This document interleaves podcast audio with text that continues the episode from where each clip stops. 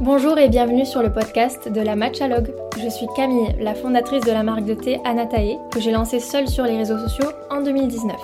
J'avais 24 ans et la qualité de mon produit était un réel moteur, alors je suis partie jusqu'au Japon toute seule pour chercher le meilleur produit possible. Pour autant, je n'ai jamais voulu tomber dans le lisse, le parfait, le froid que certaines marques premium peuvent souvent refléter. Toute cette expérience et mon quotidien d'entrepreneur m'ont donné envie de partager avec vous au sujet de l'entrepreneuriat justement, de confiance en soi, des réseaux sociaux, de l'influence aussi quand on est du côté de la marque. Et tous ces sujets, je les aborde avec Anaïs, mon bras droit. On est ravis d'être avec vous et on vous souhaite une très bonne écoute sur le podcast de la Matchalogue.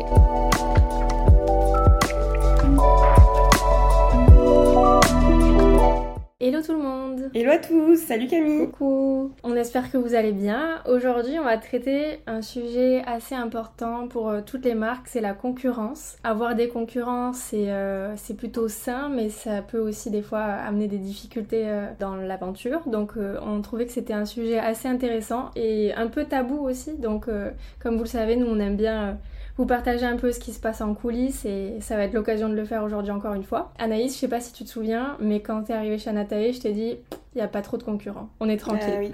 En vrai, je m'en souviens parce que je m'étais dit, euh, bah, des entreprises où j'étais passée avant, il y avait forcément, on regardait tout ce que faisait la concurrence. Et là, je m'étais dit, ah ouais, genre, il euh, n'y a pas trop de concurrence. Genre, j'ai pas besoin d'aller regarder qui fait quoi, qu'est-ce qui est différent de nous, comment, mm. enfin, qu'est-ce qu'on peut prendre comme leçon ou alors qu'est-ce qu'ils font qui pour nous faut vraiment pas qu'on fasse et tout. Et je m'étais dit, c'est fou ça de se dire que, en tout cas en France, euh, il y avait vraiment pas un concurrent qui qui était vraiment à regarder et à se dire euh, attention quoi. C'est vrai. En fait, euh, moi, quand j'ai voulu lancer ma marque de matcha, il y avait déjà des marques. Euh, j'étais pas la toute première, euh, mais j'étais la première française. Il y avait déjà un français et un belge. Mhm. Donc, c'était les deux marques que je connaissais un petit peu, ben voilà, qui allaient être, enfin, qui étaient un peu du même style que celle que je voulais lancer, c'est-à-dire spécialisées dans le thé matcha. Parce qu'après, on a des grandes marques comme Palais d'été, etc., mhm. que un peu tout le monde connaît et qui font du thé matcha, mais qui sont pas spécialisées. Donc, j'avais ces deux marques-là, mais comme je te le disais, euh, c'était pas vraiment un sujet en fait. Elles étaient euh, jamais sur notre route. Euh, moi, quand je voulais par exemple participer à, un salon, bah, dans 100% des cas, il n'y avait pas ni l'un ni l'autre qui avait déjà pris un stand et, et c'est des choses qui m'embêtaient pas en fait. C'était juste des concurrents d'ailleurs que je respecte et c'était assez peace and love quoi. il y avait pas de problème. Vous aviez pas trop la même stratégie, même en communication sur, sur l'influence je pense qu'ils n'étaient pas très présents parce que moi, avant de travailler chez Anatae, je... enfin, le matcha, j'avais entendu parler que d'Anatae, donc je pense qu'ils n'étaient pas trop présents euh, ou pas autant que toi. Euh, ils n'avaient pas mis la même, euh, la même énergie, je pense, sur ce canal de, de communication-là. Ouais, c'est ça. C'était des marques. Et c'est toujours des marques qui sont pas vraiment, comme tu l'as dit, sur le même créneau. Mm. Peut-être qu'elles vont être plus présentes, euh, je sais pas, avec euh, les restaurateurs ou plus présentes euh, sur certaines plateformes de vente en ligne, mais, mais c'est pas vraiment des marques qu'on va voir chez les influenceurs ou ni dans les salons auxquels j'ai l'habitude de participer. Voilà, on se gêne oui, pas. Comme tu dis, ils étaient jamais vraiment sur ta route, quoi. Tu savais qu'ils étaient là, mais bon, chacun fait son petit truc, chacun respecte l'autre et tout se passe bien, euh, le... enfin tout se passe bien comme ça quoi. Exactement. Comme le matcha c'est devenu de plus en plus à la mode, on a évidemment de plus en plus de concurrents qui sont arrivés sur le marché. Alors c'est très fréquent qu'on trouve des tout petits comptes qui, qui se lancent mm. et, euh, et, qui tiennent pas la route. Qui... Ça, ça c'est depuis le départ par contre. Euh, j'ai vu plein de petits comptes naître, surtout sur Instagram parce que c'est là que je suis le, la plus attentive on va dire, mais qui tiennent pas vraiment, qui décollent pas. Mais il y en a aussi euh, quelques-uns là assez gros depuis euh, un an, on va dire, qui, euh, qui sont plus agressifs. En particulier un qui est un espagnol qui essaye de, mm. de rentrer sur le marché français et qui, et qui le fait en étant très agressif. pour l'instant, nous. Agressif en termes de prix surtout. Oui, c'est ça. Agressif en termes de prix chez lui et de, de budget dépensé aussi sur sa communication. Oui, ouais, ouais. Oui, il veut rentrer, euh, enfin, il met les moyens pour rentrer sur le marché. Donc, mm. c'est pas agressif envers nous, en fait. C'est ça que je voulais dire. Oui, oui, c'est ça. nous, il nous fait rien. Ouais, mais, euh, mais, mais, en effet, il rentre fort. Euh, enfin, il a vraiment la volonté de rentrer sur le marché et il se donne les moyens de le faire. Pour l'instant, ça n'a jamais été quelque chose qui a eu un impact sur notre chiffre d'affaires. On est en croissance. on l'a toujours été. Je croise les doigts pour que ça continue comme ça, même si bon, j'imagine qu'au bout d'un moment, il va y avoir peut-être un petit un petit, la courbe va s'aplatir, j'imagine, mais c'est pas, c'est pas vraiment quelque chose qui, qui nous fait du tort. Mais après, j'imagine quand même, si on est réaliste, que s'ils étaient pas là, on aurait peut-être encore plus de, mm. de, place dans le marché. Oui, bien sûr. C'est juste que quand tu dis, je pense, euh, ils nous font pas de tort euh, en direct, enfin, on s'en rend pas compte puisque nous, on se voit toujours grandir, mm. on voit toujours euh, les chiffres qui, qui continuent leur croissance, donc on, on le ressent pas, mais oui, forcément, il, y a, il prend une petite place sur le marché, mais, mais chacun fait son truc et en tout cas, on ne ressent pas d'effet négatif de, de son business et de son entrée en France finalement. Les, les marques qui sont en train d'apparaître, celles-ci et d'autres, je, remarque quand même euh, que c'est des marques qui sont moins expertes au niveau du thé. C'est plutôt des marques qui sont arrivées. Je veux pas dire qu'ils sont 100% opportunistes parce que ben, déjà je les connais pas et je, je veux pas dire ça, mais peut-être qu'ils ont une passion du thé, mais on sent aussi qu'il y a beaucoup plus ce truc. Euh, je vais surfer sur une vague qu'il n'y avait pas du tout avant que je commence euh, chez les deux marques auxquelles je, je, je pensais tout à l'heure. Et, et même moi, en fait, euh, c'était plus proche de les, des traditions japonaises, japonaises euh, mon concept et euh, les concepts qui existaient avant que maintenant. Où, en fait, sur un site internet de Temacha, on peut maintenant retrouver rien qui, qui ressemble au code japonais. Et, oui. et on peut totalement se dire que c'est un produit qui vient, je sais pas moi, d'Amérique latine. Ouais. On oublie un peu l'origine du produit et, et, toutes les traditions qu'il y a derrière pour ce pays qui est le Japon, où vraiment c'est un élément central de leur culture finalement. Ouais. Après, c'est peut-être aussi un choix de, de, proposer quelque chose de très moderne et de très déconnecté de la culture japonaise, mais c'est vrai que moi, j'ai toujours pensé que c'était bien de, de montrer quand même d'où ça vient et mm. de parler beaucoup des traditions et de rester fidèle à l'image du Japon qui, moi, je trouve est très clean en plus. Mais après, c'est aussi, je pense, parce que toi, tu as un attachement. Euh, en fait, tu as aimé le matcha, tu as aimé le Japon, et donc forcément, tu n'imagines pas l'un sans l'autre.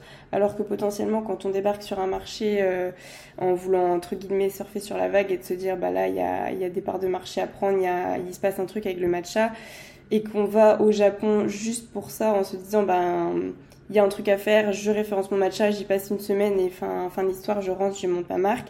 C'est quand même deux, des histoires très différentes où toi, tu as vraiment un coup de cœur pour ce pays, tu as un coup de cœur pour euh, leur façon de vivre, euh, leur mm. culture. Donc en fait, pour toi, le matcha ne peut pas se décorréler du Japon et de son image. Donc, euh, donc tu vois, c'est un peu, je pense, la différence entre Anatae et, et potentiellement d'autres marques. Et c'est pas vrai pour toutes. Hein. Il y en a aussi mm. qui, qui ont à cœur de, de, bah, de mettre en avant la culture du Japon. Mais c'est vrai que je pense que c'est ce qui fait un petit peu la différence aussi aujourd'hui. C'est toi, tu as un vrai coup de cœur. Enfin, tu as eu euh, une passion pour le thé, mais tu as aussi une passion pour ce pays-là. C'est vrai. Puis comme je connais les agriculteurs, je me verrais pas euh, proposer quelque chose de totalement euh, décadent qui, qui ne validerait pas, tu vois. Et qui lui ressemble pas. Oui, mm. c'est ça, qui leur ressemble pas. Alors les relations avec les concurrents, elles sont différentes. Il y en a où il n'y a pas de relation, on se connaît pas du tout. Euh, il y en a qui, euh, qui m'ont écrit pour euh, racheter Anatae, ça c'est déjà arrivé aussi. Mm. Là, n'empêche que j'ai découvert une, une issue possible. Alors moi, je n'ai pas comme objectif là, dans les années qui arrivent, de vendre Anatae. Mais j'ai découvert ben, ces dernières années, depuis que je suis dans l'entrepreneuriat, que c'est une des issues assez fréquentes quand même de vendre sa boîte à un concurrent finalement. Mm. Parfois même euh, de continuer à travailler quand même pour la boîte en tant que salarié, ce qui serait pas très bizarre. Je t'imagine pas du tout faire ça. ah ouais, ça serait très bizarre. Ça serait euh, trop dur. Je pense Ah ouais, non. Euh, psychologiquement, mentalement, tu pourrais pas. Mais en même temps, qu'est-ce qui, qu'est-ce qui serait plus dur? Continuer à travailler pour ma marque avec un boss ou alors laisser, enfin vendre ma marque et ne plus du tout avoir aucun contrôle et la voir devenir ce que j'ai pas envie qu'elle devienne quoi. Ouais, mais si t'es pas la boss, tu pourras, enfin en fait tu seras, auras l'impression de cautionner ce qu'ils font et de participer à ça alors que t'es pas du tout en accord. Alors que là si tu vends et que t'es plus dedans, ben en gros faut se détacher et se dire euh, je participe pas à ça, moi j'ai fait mon histoire et ça c'est la leur, tu vois. Je pense que dans la tête c'est peut-être quand même plus facile que de s'associer à des choses que t'es enfin, que t'apprécies pas forcément ou que t'es pas en accord. C'est vrai que rester dans l'entreprise ne veut pas dire euh, avoir plus de contrôle en fait. Non. Je m'étais mis ça en tête, mais. Bah, ça dépend de ton rôle. Ouais, ça dépend de mon rôle. Les, les concurrents qui nous ont proposé ça, en l'occurrence, ils m'ont proposé de rester travailler pour. Hmm. Euh, ce que je comprends parce que je pense que si Anatae les intéresse, c'est aussi parce que ma façon de gérer le business leur a plu mm. et ils veulent en savoir plus et ils veulent euh, que je partage avec eux ben, peut-être mes techniques, ma vision. Et du coup, euh, peut-être qu'ils veulent me garder avec eux. Donc voilà, je trouvais ça intéressant, euh, même si ben, j'ai refusé, vous l'aurez compris. Euh, c'est quand même intéressant. Et puis quand je l'ai raconté autour de moi, on m'a dit, mais tu sais, c'est, c'est pas mal qu'on t'ait envoyé ce message, garde-le dans un coin de ta tête, tu sais jamais. Oui, ça peut être une porte de sortie si à un moment tu as d'autres projets ou c'est quand même quelque chose qu'il faut mm. garder en tête parce qu'on ne connaît pas euh, l'avenir. Exact. Après, il y a d'autres concurrents euh, euh, qui essayent parfois de nous mettre des bâtons dans les roues, clairement. Ça, on l'a vu aussi. c'est arrivé notamment lorsqu'ils sont allés parfois parler aux influenceurs avec qui on travaillait pour essayer de nous casser du sucre dans le dos mm. et dire oui, mais vous savez que Nathalie ceci, Nathalie cela, bourré de mensonges bien sûr, pour que ben, on perd en fait nos relations de confiance avec ces influenceurs parce que ça avait clairement l'air de les déranger. Ben, ils essayent un peu de semer la, confusion des fois aussi en ayant des packaging qui ressemblent aux nôtres. Des sites internet qui ressemblent aux nôtres. Des sites internet qui ressemblent aux nôtres. Même des logos des fois, en vrai, des fois c'est abusé on voit des comptes sur Instagram qui se créent, on se dit non mais là, là c'est flagrant, genre euh, copie de notre logo avec quelques petits trucs de changer, mais vraiment c'est, enfin faites les choses bien quoi.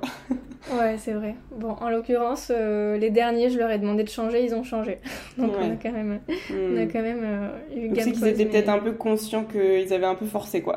Ouais, c'est vrai. C'était plus que de l'inspiration là. Ouais, là c'est là c'est un peu abusif.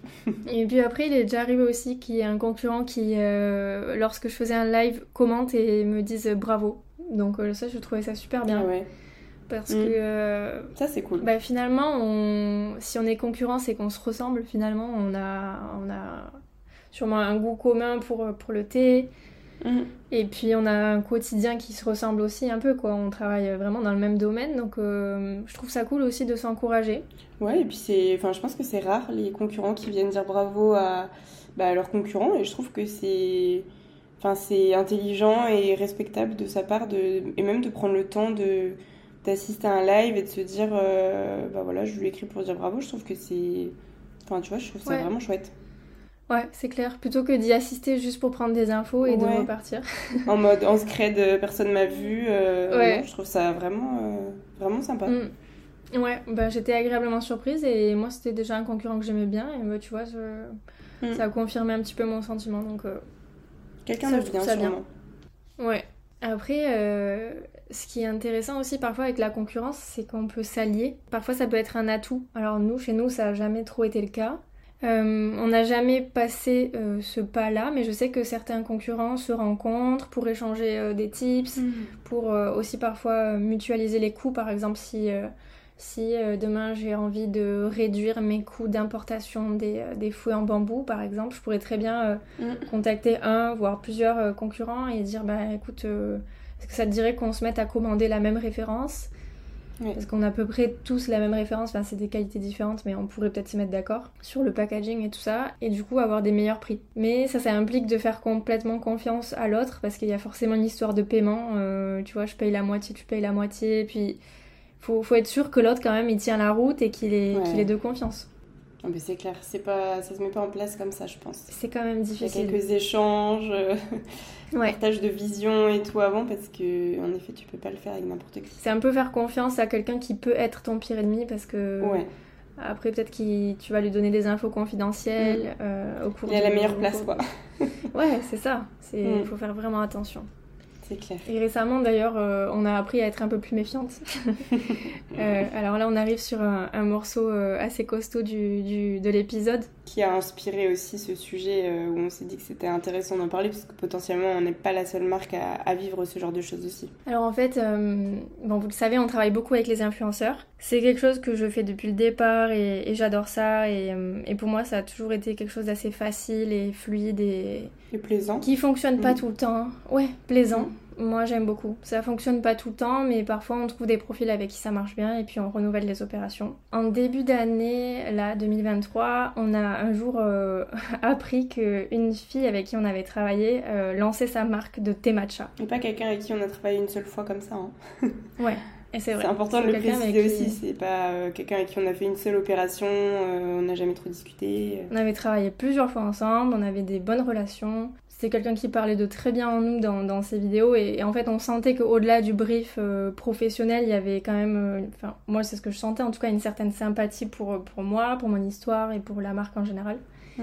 Et euh, bon, ça faisait quelques mois qu'on travaillait plus ensemble, donc euh, on va pas dire non plus que, que c'était un couteau dans le dos euh, des, des, plus énormes, mais j'aurais au moins apprécié quand même avoir un petit message pour dire bon ben je, je préfère te l'informer, je, je, vais lancer ma marque de thé matcha. Quelque chose d'assez correct, parce que tu peux pas empêcher les gens de. Et de professionnel. Ouais, voilà. Tu peux pas empêcher les gens de lancer leur marque de thé matcha si c'était pas contractualisé, qu'elle allait pas le faire. Et puis ça faisait voilà quelques temps quand même qu'on avait pu travailler ensemble, euh, je sais pas, de mémoire peut-être euh, une petite année, peut-être 8-10 mois, je suis honnête. Hmm. Et je sais plus exactement, mais je crois que c'est ça. Et hum, voilà, donc c'était un petit peu difficile pour nous de, de, voir que, ah oui, alors en fait, même les gens avec qui euh, on collabore de façon assez friendly et avec qui ben, on pense qu'il n'y a aucun danger de concurrence, peuvent devenir des concurrents. Et et moi, j'ai un petit peu eu le sentiment d'avoir euh, pas nourri un monstre. C'est très exagéré, mais je pense que vous comprendrez ce que je veux dire, dans le sens mm. où j'ai envoyé mon produit, j'ai parlé de mon produit, de mon histoire. Et c'est vrai que, bon, c'est pas un sentiment très agréable, euh, sans, surtout sans recevoir un seul message. Voilà, donc ça, ça nous a, ça nous a fait voir qu'il pouvait y avoir un nouveau type de concurrent qu'on n'avait pas vu venir. Et en soi, encore une fois, c'est pas. Euh, c'est pas un problème, comme on vous dit depuis le début, c'est normal qu'il y ait de la concurrence et, nous, on, enfin voilà, on, on, gère les concurrents comme ils sont. Il y en a à qui on n'a pas à faire, il y en a qui sont très sympas avec nous et c'est vraiment quelque chose sur lequel il n'y a pas de souci. Après, le, ce qui est plus délicat, c'est plutôt la façon de faire finalement et comme tu dis, euh, entre guillemets, l'expression nourrir un monstre, c'est de se dire, mais en fait, euh, Enfin, c'est une personne euh, où on ne s'attend pas qu'elle fasse ce genre de choses, donc on donne des informations sans se poser de questions. Euh, mm. on, nourrit un peu cette personne de tout ce qu'elle a besoin pour monter une super marque parce que ben on n'a pas de filtre et on, on, a une relation qui est censée être de confiance finalement. Donc c'est ça qui est un peu délicat, c'est de se dire ben finalement à quel moment euh, est-ce qu'on doit mettre une barrière, est-ce qu'il y a des choses qu'on ne doit pas dire? Enfin, qui est qui peut utiliser des informations qui sont normalement bah, très utile pour euh, lancer une marque ou euh, parce que finalement on a l'impression aussi d'avoir participé à hum, en fait cette personne elle a été euh, un petit peu reconnue entre guillemets comme aimant le matcha grâce à Anatay puisque c'était des collaborations qui ont permis de mm. mettre en avant le matcha et du coup de d'associer entre guillemets son image au matcha grâce à Anatay. Donc finalement, il y a l'impression d'être un petit peu utilisé aussi pour pour avoir déjà ses premiers clients euh, quand elle va lancer sa marque euh, grâce à, des collaborations rémunérées euh, avec une, une, marque de matcha initialement c'est un petit peu c'est un petit peu hmm. bizarre comme sentiment en effet oui, c'est ça. C'est un peu le sentiment que elle a préchauffé toute son audience grâce à hmm. notre marque et à la qualité de notre marque. Bien sûr, ouais et que finalement d'un coup comme, euh, comme un tour de passe-passe hop c'est plus Anatae c'est une nouvelle marque. Et, mm. euh, et limite euh, vous vous en êtes pas rendu compte voilà. Mm. c'est ça qui est un peu un peu limite. Mais bon encore une fois comme tu dis c'est bien qu'il y ait des concurrents ça indique que le marché il est sain qu'il est mm. qu'il est attractif aussi voilà, mm. que bah, notre idée, euh, elle plaît et, et c'est encourageant aussi. Ça et puis on n'est pas copié quand on fait, euh, quand on n'a pas des beaux projets, quand on n'est pas, euh, enfin voilà, si on n'était pas une belle marque, si on n'était pas, si on n'avait pas un super produit, on serait pas copié non plus. Donc c'est un mm. peu flatteur aussi de se dire, voilà, il y a, y a, des gens qui qui veulent rentrer sur le marché parce qu'ils voient bien qu'il y a des gens qui réussissent et il y a, y a, des choses à faire. Donc ça a un côté, il y a du bon aussi dans tout ça. Ouais, totalement. Et puis, euh, comme une bonne nouvelle n'arrive jamais seule,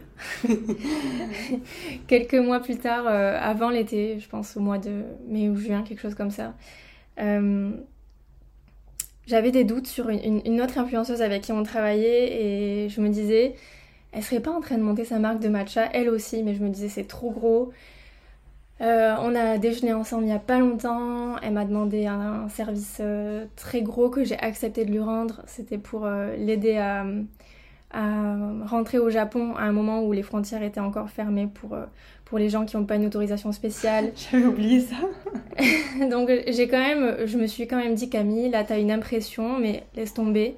c'est pas possible. Si tu dois te tromper, c'est pas ça qui se passe en ce moment. Ça peut pas se passer.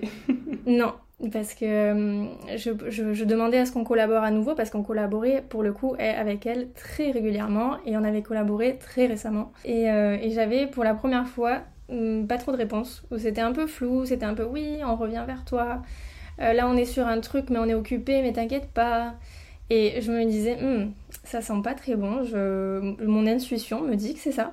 Mm. Et euh, ben, en, tapant deux, trois mots sur, sur Google, euh, on s'est rendu compte que la société était créée, donc qu'elle avait effectivement comme projet de euh, monter sa marque de thé matcha. Et là, ça ressemblait un petit peu à un peu au, mauvais rêve qu'on fait où il se passe mm. des trucs improbables et quand on se réveille, on se dit non, mais ça c'était vraiment improbable, comment comment c'est possible?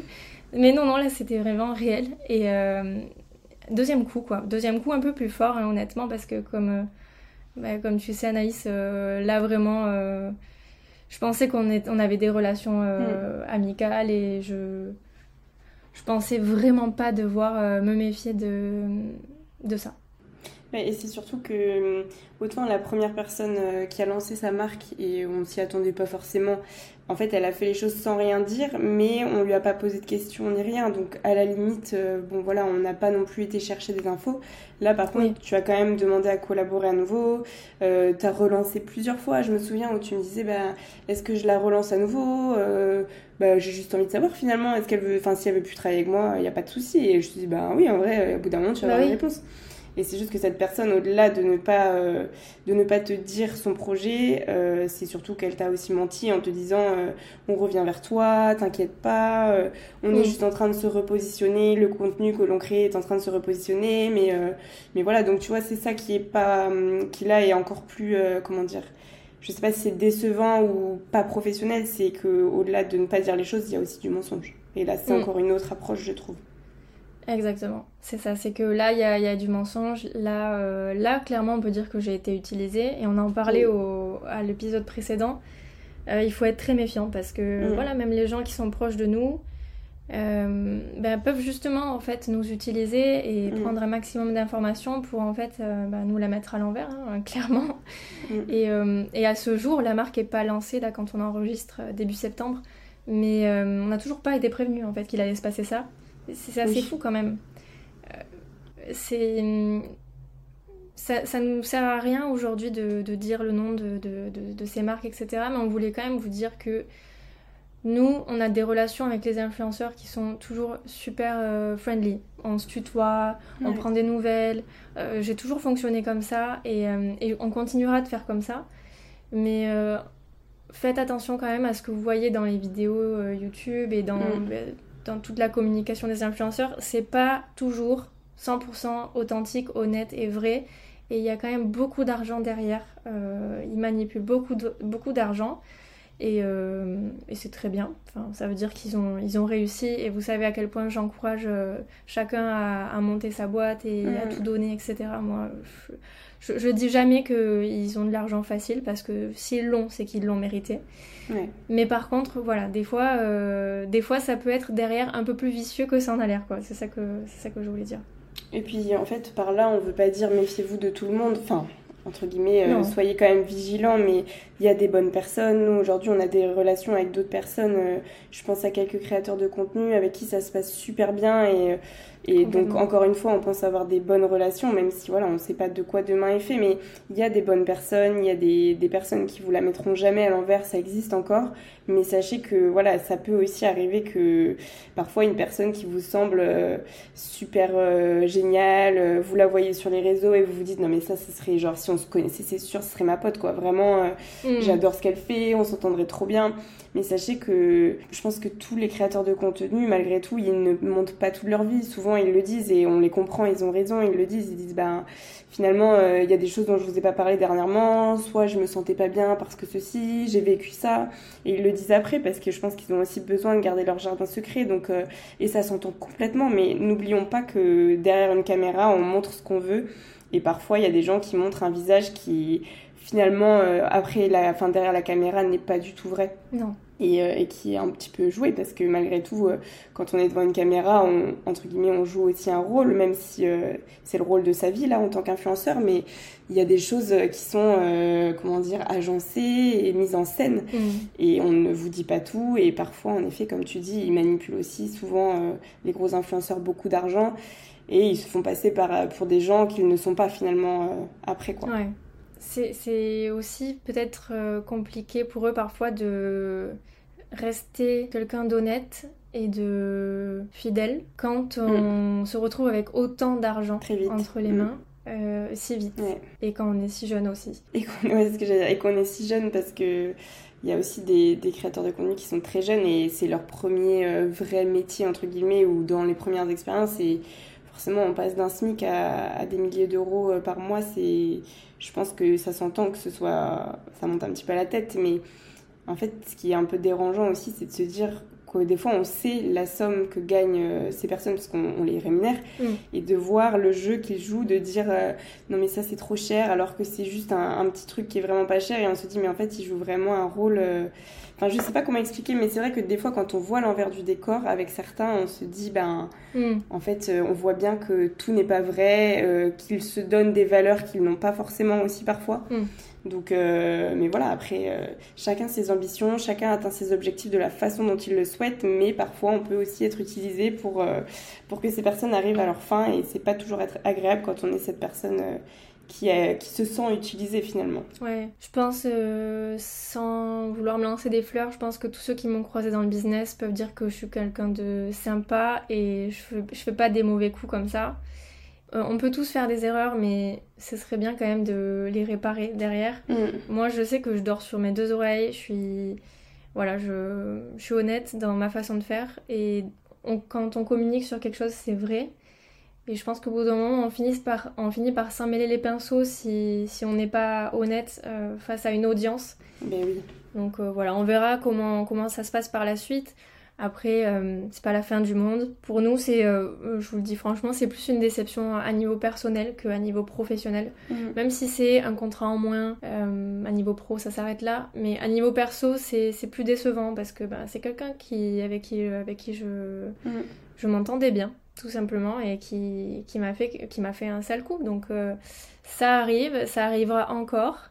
Euh, j'imagine qu'il faut le prendre avec euh, du recul, de l'empathie, de l'humour et se dire que ben, je suis peut-être euh, terriblement inspirante cette année parce que deux fois d'affilée, on a une jeune, une jeune femme qui a peut-être pu se projeter quand j'ai quand quand raconté mon histoire parce que c'est vrai, bon, tu te dis...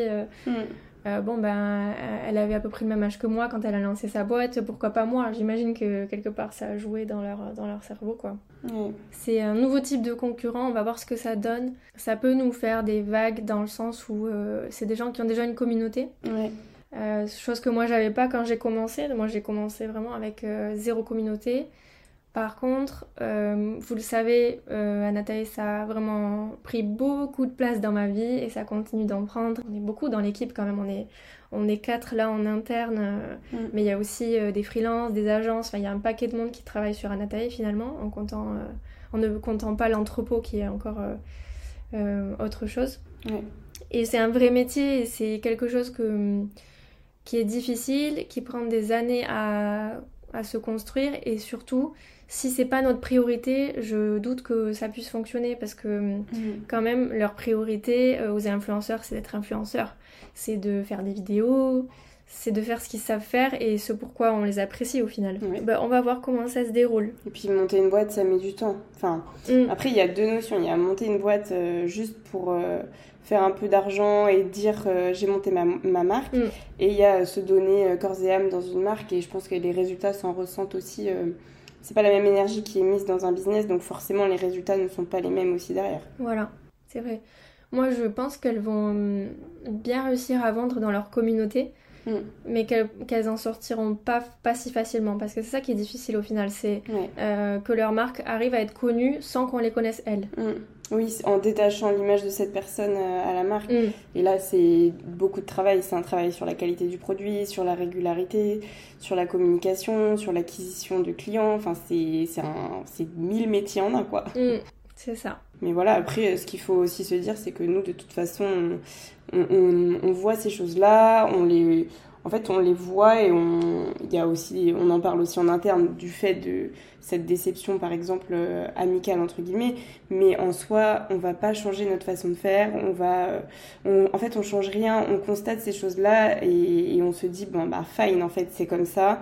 On va faire avec. Et puis, ben, nous, on va continuer exactement de la même façon. Ce qu'on fait, ça fonctionne. Euh, notre, notre authenticité, pardon, notre euh, amour pour le Japon, il est présent, il est réel et surtout, il n'est pas, euh, mm. enfin, il est pas fake quoi. Au bout d'un moment, l'histoire, elle est telle qu'elle est, on la refera pas. C'est ton histoire et peu importe qui veut se l'approprier et se dire avoir un peu la même histoire que toi quatre ans après. En fait, je pense que nos clients fidèles savent à quel point, enfin, ils savent ton histoire et du coup, ils, ils sont pas dupes non plus. Je pense qu'il faut pas prendre les gens euh, pour, euh, pour des cons, entre guillemets, désolé l'expression, mais euh, les gens qui sont attachés à Nathalie, ils vont pas se. Enfin, ils, connaissent Nathalie, ils connaissent l'histoire, ils sont attachés à l'histoire et au produit. Au bout d'un moment, ils comprennent très bien ce qui se passe aussi. Et on reçoit d'ailleurs des messages en ce sens de gens qui nous disent on voit très bien ce qui se passe en ce moment sur, sur le matcha, mais vous inquiétez pas, on restera fidèle parce qu'on a confiance en vous et on sait qui vous êtes, on sait que vous êtes authentique et, et pour nous, ça changera rien et, et c'est hyper c'est adorable, quoi. Ouais, c'est vrai. Merci beaucoup pour tous vos petits messages et commentaires. Mm. On en a vu pas mal passer, euh,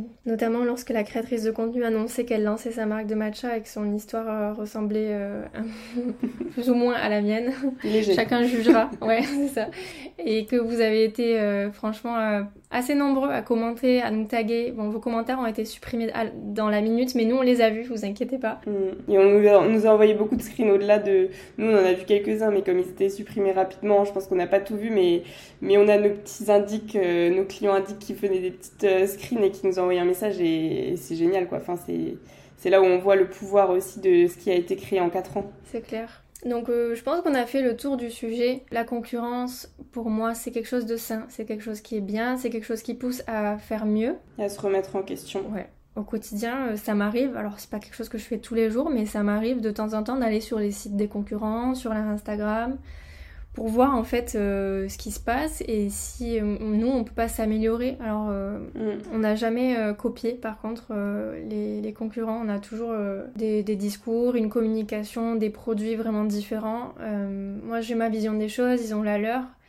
On a tous des valeurs différentes et, des goûts différents aussi. Pour ce qui est de la construction du catalogue, il y en a qui vont, qui vont lancer des produits peut-être avec, euh, euh, je sais pas moi, du collagène ou des choses mm. comme ça. Nous, pour l'instant, c'est pas quelque chose qui nous intéresse. Chacun a sa vision pour euh, le futur de sa boîte, mais ça reste quand même intéressant d'aller voir ce qui se passe.